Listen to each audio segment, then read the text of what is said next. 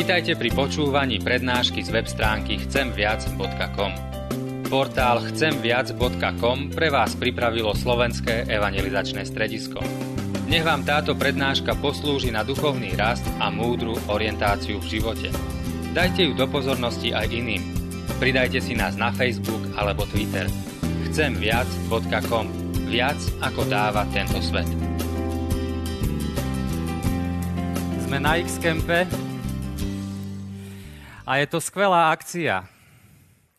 Kopec dobrého programu, naozaj celý týždeň, veľa čo sa dá zažiť.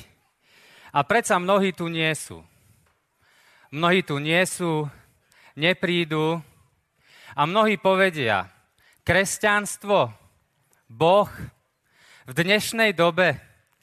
Do kostola chodia len tí, čo ich tak vychovali a hlavne tí, čo im to až tak nemyslí alebo tí slabí, čo ti nevedia pomôcť vo svojich krízach a slabostiach a hľadajú pomoc u nejakého Boha.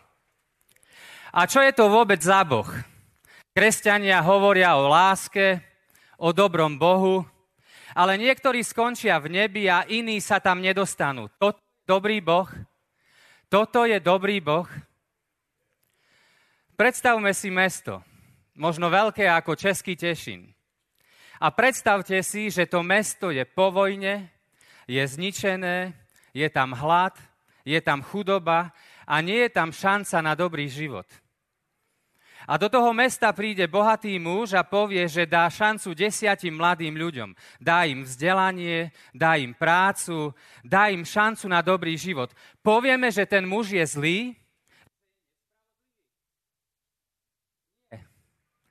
Dal šancu Povieme, že ten muž je zlý, že je nespravodlivý? Nie. Dal sú mladým ľuďom, rozhodol sa, že sa podelí o svoje bohatstvo. A predstavte si, že by ten muž bol taký bohatý, že by prišiel do toho zničeného mesta a dal by šancu 100 ľuďom. Vzdelanie, prácu, materiál na domy. Povieme, že je zlý, že je nespravodlivý, lebo len 100 ľudí? Nie, povieme, že je dobrý, že sa podelil svoje bohatstvo a dal šancu 100 ľuďom. A predstavte si, že by ten muž bol tak bohatý, že by dal šancu celému mestu. Všetkým. Celé mesto znovu postaviť na nohy. Vystávať. Každý by mohol získať vzdelanie, prácu. A povedal by všetkým ľuďom v tom meste, pozrite sa, dávam vám všetko, delím sa o svoje bohatstvo tak poctivo pracujte. Neklamte si navzájom. Neokrádajte sa. Každému dávam dosť. Nezávidte si. Poctivo pracujte 6 dní a 7 deň si odpočinte. Je to dobré, lebo potrebujete aj oddych. A vy, deti mladí, ctite si svojich rodičov. A vy, dospelí, rešpektujte si navzájom manželstva. Ctite si manželstva, ctite si partnerov. Buďte si verní. Takto vybudujete dobrú komunitu. Takto prežijete navzájom dobrý život. Povedali by sme, že ten muž je zlý, že je nespravodlivý. A našli by sa ľudia, ktorí by sa tej šance nechytili. Povedali by, nechcem to, nechce sa nám vzdelávať, nechce sa nám stávať, nechce sa nám poctivo pracovať, nechce sa nám rešpektovať manželstva. Boli by takí medzi nami? Žiaľ, boli by takí medzi nami. Bol by ten muž nespravodlivý? Mohol by za to, že niektorí nechcú? Boh dáva šancu každému človeku vybudovať, opraviť, na novo zacieliť svoj život. Ale nie každý človek sa tej šance chytí. Alebo niektorí povedia, náboženstva, nehovorte mi o náboženstvách. Náboženstva len spôsobujú vojny. Keby neboli náboženstva, neboli by vojny. Existuje jedna smutná kniha. Nazýva sa Encyklopédia vojen. Dvaja autory si dali tú námahu, že zmapovali históriu ľudstva a urobili encyklopédiu vojen. V tej encyklopédii je 1763 vojen, ktorými ľudstvo kedy trpelo. Z toho 123 vojen je klasifikovaných ako vojny z náboženských motívov. To znamená, že je to menej než 7% všetkých vojen. A menej než 2 ľudí, ktoré zomreli vo všetkých vojnách, zomreli práve v tých vojnách, ktoré sú klasifikované ako vojny z náboženských motívov. A samozrejme, dá sa veľa pochybovať, že či v tej klasifikácii naozaj všetky tie vojny boli motivované náboženskými motívmi. Lebo v skutočnosti to, čo motivuje vojny, to je pažravosť, túžba pomoci, nenávisť. To sú dôvody vojen, nie náboženstvo. Alebo niekto povie, pozrite sa na teroristov, pozrite sa na tú nenávisť, na nezhody. Nech to náboženstvo, ak je, tak nech ho berú zľahka, nie tak vážne, nie tak radikálne. A ja súhlasím. Ak náboženstvo, ak niektoré náboženstvo hlása smrť, ak hlása nenávisť, ak hlása vojnu, ak hlása útlak, násilie, tak ho treba brať zľahka, treba ho opustiť. Ale platí to pre kresťanstvo? Čo hovoril Ježiš? Milujte svojich nepriateľov. Kto chce byť prvý, nech slúži ostatným. Neodplácajte sa zlým za zlé. Odpúšťajte si viny. Keby riaditeľia, šéfovia, politici, tí, čo majú moc, vaši nadriadení toto brali vážne, nechodili by ste radšej do práce? Nebola by toto lepšia krajina? Nežilo by sa nám inak?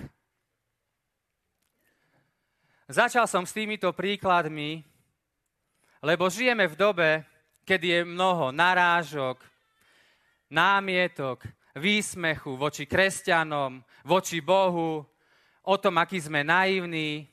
Ale bratia a sestry, môžete si byť istí, my máme kopec dobrých odpovedí, či na teologickej úrovni, či na filozofickej, logickej, praktickej úrovni a vôbec si nemusíme byť neistí.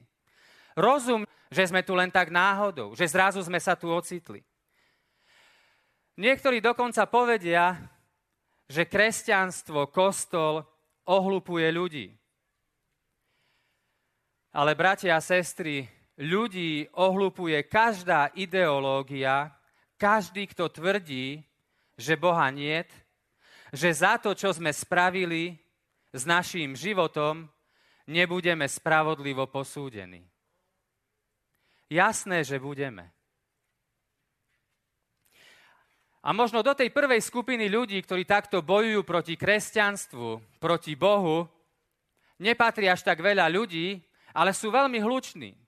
Keď sa pozriete na internete, na diskusie alebo niekde v spoločnosti, tých ľudí je veľmi počuť. Sú veľmi vehementní, tvrdia, ako majú pravdu, akí sú inteligentní a my sme tí pozadu. Ale táto skupina ľudí nie je tá najväčšia. Najväčšia skupina ľudí je asi takáto.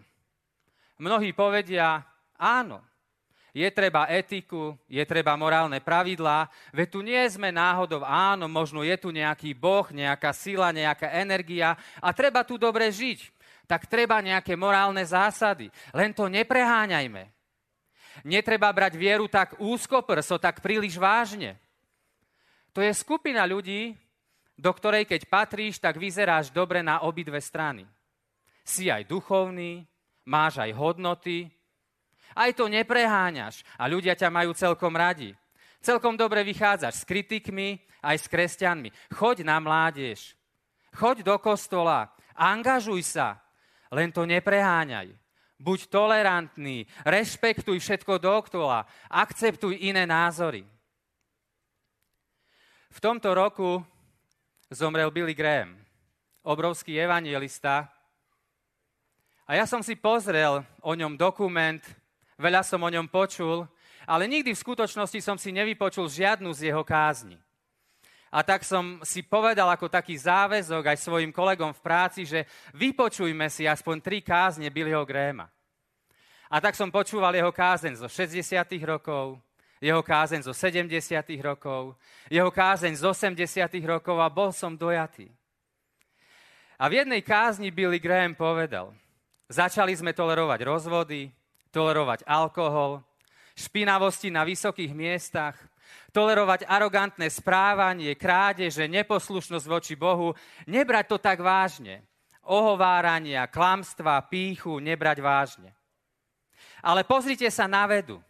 Tá nás nevolá k tolerancii, k širokému pohľadu, aby sme veci nebrali vážne, ale k jasnému pohľadu na veci. Voda vrie, keď má 100 stupňov.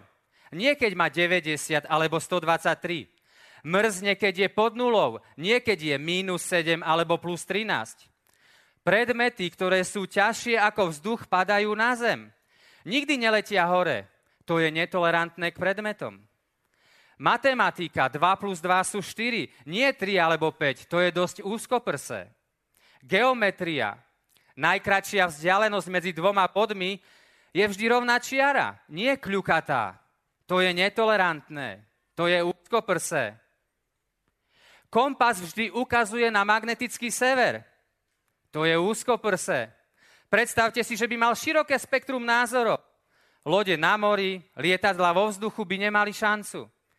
Keď sa spýtam v Třinci alebo v Ostrave, kade sa ide do kina, nepoviete mi, choď kade chceš, všetky cesty tam vedú.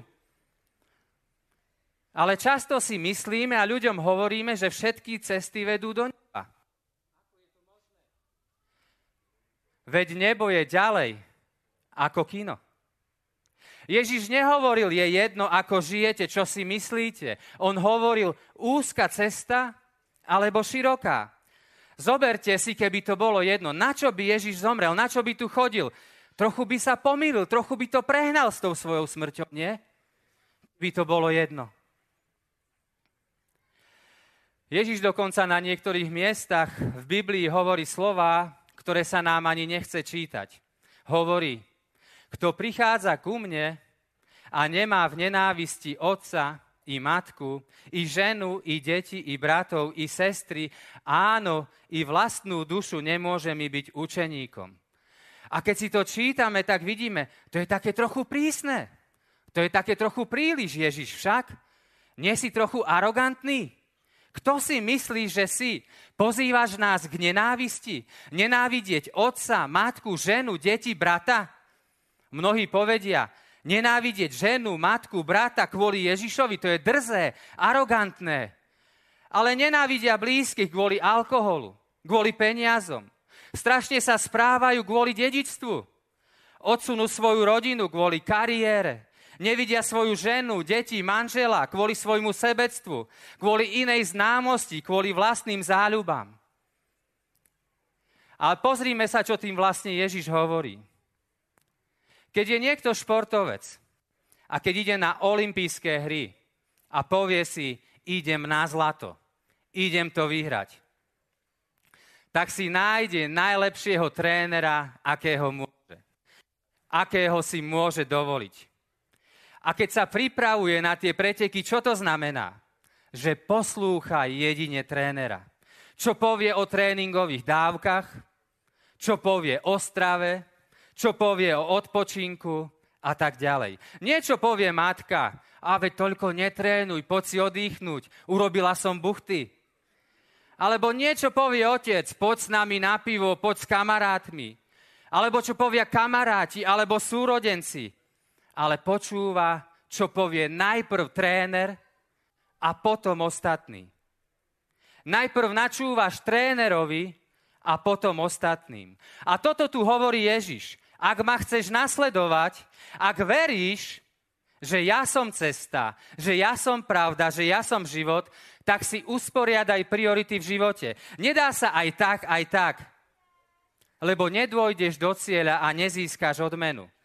Vy, ktoré ste kuchárky, keď máte nový recept a keď ho začnete variť, tak použijete všetky ingrediencie, ktoré sú v tom recepte, ale nemôžete pridať ešte niečo iné. Už to nebude ono. Už to nebude to. Môžete si potom stiažovať. Môžete hovoriť, robila som to podľa receptu. Nerobila.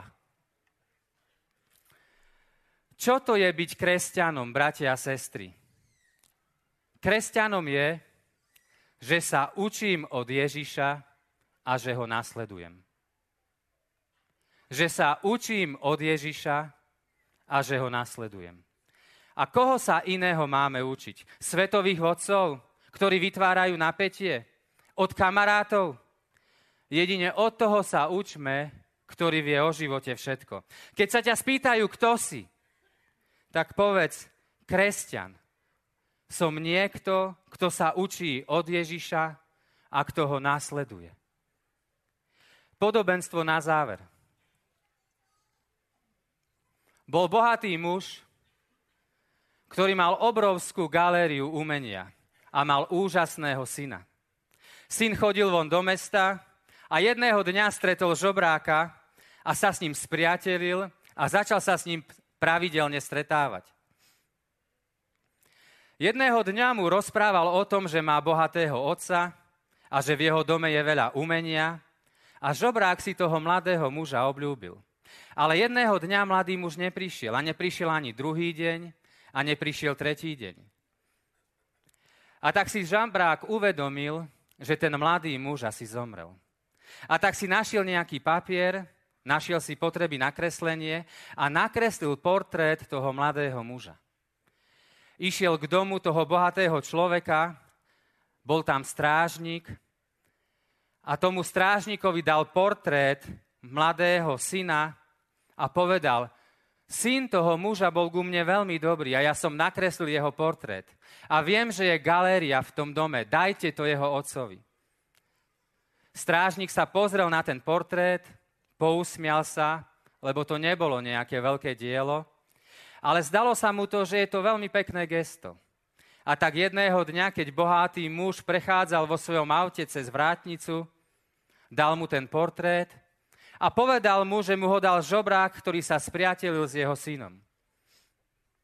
Boháč to vzal, ale nič sa nedialo. Prešlo niekoľko rokov a žobrák zistil, že boháč zomrel a že bude aukcia v jeho dome a bude sa rozpredávať galéria. Rozhodol sa, že si zoženie najlepšie šaty, aké môže a dostane sa dnu. Podarilo sa. Pozerá sa, či portrét syna, ktorý nakreslil, je tam tiež. A bol tam. Bol tam medzi tými nádhernými dielami. A potom prišiel muž, ktorý sprevádzal aukciou. Všetci znalci umenia, bohatí ľudia už boli pripravení, tešili sa, ako si kúpia vzácne diela. A muž, ktorý viedol aukciu, povedal, tak ideme začať. Ale hovorí, je tu jedna podmienka od zomrelého muža. Ako prvý bude v aukcii tento portrét mužovho syna. Vystavil ho pred všetkých. Každý šomral, Nikto nič neponúkol. Bolo ticho a vtedy žobrák vystrel svoju ruku a ponúkol zo pár mincí, ktoré mal vo svojom vrecku. Žiadna iná protiponuka. Nikto nič. Úder kladivom predané. A keď si žobrák ide po ten obraz, opäť úder kladivom aukcia ukončená. Je tu druhá podmienka muža, ktorý všetko vlastnil. Ten, kto získa obraz syna, získava všetko. Keď máme syna, máme všetko. Keď nemáme syna, nemáme nič. Možno si chceš kúpiť všetky vzácne obrazy sveta, ale siahni po ňom, po tom jedinom obraze. Zmysel, život, pravda, múdrosť, hĺbka, pokoj, ktoré nám nikto nikdy nevezme a ktoré vedú do života, sú len v ňom. Zhrnutie. Boh je dobrý a má pre nás dobrý život. A pozýva nás k tomu ako dobrý muž, ktorý rozdal všetko, aby sme mohli žiť. A hovorí nám tým, zbadajte sa, Prezrite, otvorte oči, vstúpte si do seba. Neriešte, či on je dobrý. Preskúmajte, či vy dobre vo svojom živote smerujete. A bratia a sestry, nebojme sa, my máme dobré odpovede na všetky výzvy. Nemusíme sa báť, nemusíme sa skrývať. Práve naopak, vidíme von a buďme svetlom a soľou. A nedá sa byť v tábore tých, čo odmietajú ale nedá sa byť ani tolerantný, široko všetko chcejúci Už len život, veda, matematika, fyzika nás to učia. Nedá sa všetko brať ako múdrosť do života. A od koho sa chcete učiť vo svojom živote? Koho chcete nasledovať? Kto je tvoj tréner, ktorého len počúvaš? Kto je kresťan? Ten, kto sa učí od Ježiša a nasleduje ho. A pamätajte to podobenstvo s tým bohatým mužom a obrazom jeho syna. Lebo kto má syna, má život, kto nemá syna Božieho, nemá život. Budeme sa modliť, môžete sa postaviť. Drahý oče, my ti ďakujeme za to, že si nás stvoril, že môžeme kráčať po tejto zemi a že si k nám dobrý, že si sa rozdal. A my sa toho môžeme chytiť. A daj, nech otvoríme oči, nech to všetko vidíme. Nech vidíme tú nádheru. A nech to všetko, čo nám hovoríš, je nám ako dobrá rada a múdrosť pre život. A daj nám byť odvážni, nám veriacim ľuďom. Výjsť von ako sol, ako svetlo. Nebáť sa. Rozmýšľať. A nedaj, aby sme boli takí všetko široko chcejúci. Nedaj, aby sme všetko brali ako múdrosť do života. Ale aby sme hovorili, že teba chceme nasledovať. Len od teba sa chceme učiť aby len ty si bol náš tréner, ten, kto nás pripravuje pre život. A ďakujeme ti za to, že ten, kto má syna, má život. A prosím ťa o to, aby všetci, ktorí sme tu, sme máli syna. Aby sme netúžili po tých obrazoch, krásnych obrazoch sveta, ale vsadili všetko na obraz tvojho syna, lebo kto má syna, má všetko.